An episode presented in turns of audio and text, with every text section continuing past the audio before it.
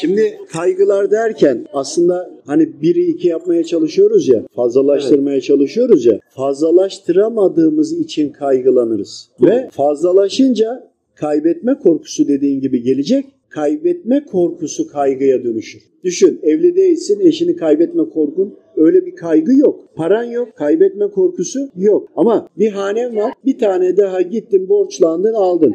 Ödeyememek kaybetme korkusu oldu. Niye? Zaruretin üzerine çıktın. O neden geliyor? Zaruretin üzerine çıktığın zaman o maneviyattan uzaklaşabiliyorsun. Bak hepsinde değil ama. Uzaklaştığın an o zaman işte şeytan ve vesveseler giriyor. Sen onlara müsaade etmiş oluyorsun. Onun eseri olarak kaygılar gelir. Ya da şöyle düşün. Bir yola gideceksin. Uzun bir yol. Kaza yapma kaygın var. Yolda gideceksin ya araçla. Şimdi sen orada bir dünyalık olarak uykunu aldın. Doğru hareket et. Namazını kıldın. Tövbeni yaptın. Tövbe namazını kıldın. Ondan sonra da evinin, hanenin kapısını kapatırken okuduğun, kapıyı kilitledin, arabanın kapısına geldin, besmele ile Allahu Teala'nın ismini anarak açtın, Bismillah dedin, okudun, yola çıktığın an hiçbir kaygı olmaz ki.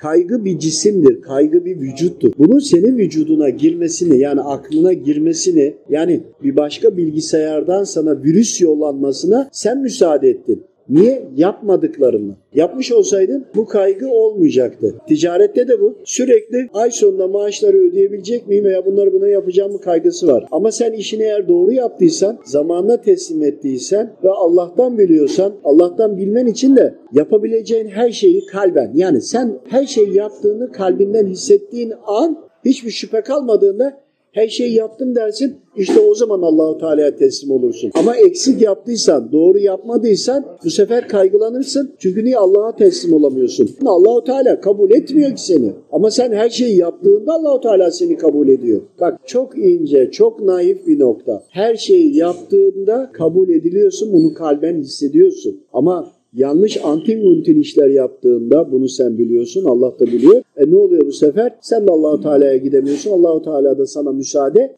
etmiyor. Bunların neticesinde kaygılar olur. Kaygı, işte psikolojik dengesizlikler, panik atak vesaire vesaire. Bütün bunların hepsinin temelinde bizim davranış hatalarımız, düşünce hatalarımız var. Normalde böyle bir hastalık yok. Bu hastalık iman zayıflığı hastalığının modernize adı. Allahu Teala'yı unutturmanın diğer adı da ne yapmışlar? Kaygı bozukluğu. Senin kaygın ne ki nereye bozuldu da ne oldu sana? Ne çarptı sana? İmansızlık çarptı, şeytan çarptı. E sen şeytanını ufaltmazsan, zayıflatmazsan, zayıflatmak için Allahu Teala'ya dönüş yapman lazım. E sen Allahu Teala'ya dönme. Öbür taraftan kaygın vardı. Sonra yan gel yat. Ondan sonra insanları suçla. Yetmedi Allahu Teala'yı suçla. Benim kaderim miydi de. E sen neyin peşindesin? Sana cehennemde çukur çok merak etme. Ama haddimizi bilelim ya. Bizi yaratan var. Bizi yönlendiren kitabımız, peygamberimiz var. Biz bunlardan beslenmediğimizde yani imkanın da var diyelim ki evine geldin, yattın, oturdun en güzel bilgisayar, telefon, yiyecek, içecek, tatil. E sonra ya bunun içinde kaygılanırsın. Çünkü yapman gereken olup da yapmadıkların var ve bunun farkında değilsin. Ama biliyorsun. Farkında değilsin. Nefsin örttüğü için farkında değilsin. Biliyorsun vicdanın sızlıyor. Bir yerde bir eksiklik var.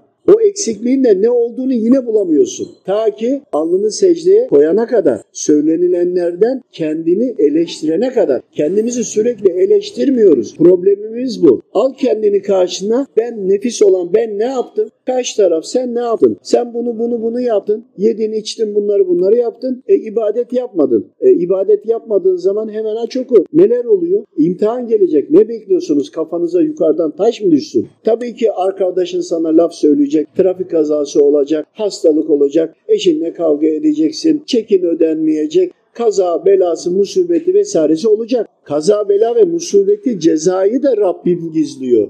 Yani kuluna kulunun eliyle ulaştığı gibi cezalandırmada da kuluna kuluyla ulaşıyor. E biz bunlara gerçekten doğru analiz yapmıyoruz. Yoksa şu anda maddi olarak veya da manevi olarak hiç kimsenin problemi yok. Borcu olabilir, sıkıntısı olabilir ama teslim olduğunda, gerçekten teslim olduğunda mutlaka buna çözüm gelecektir. Çözümün gelmeyişinin sebebi bizim Rabbimize gitmeyişimiz.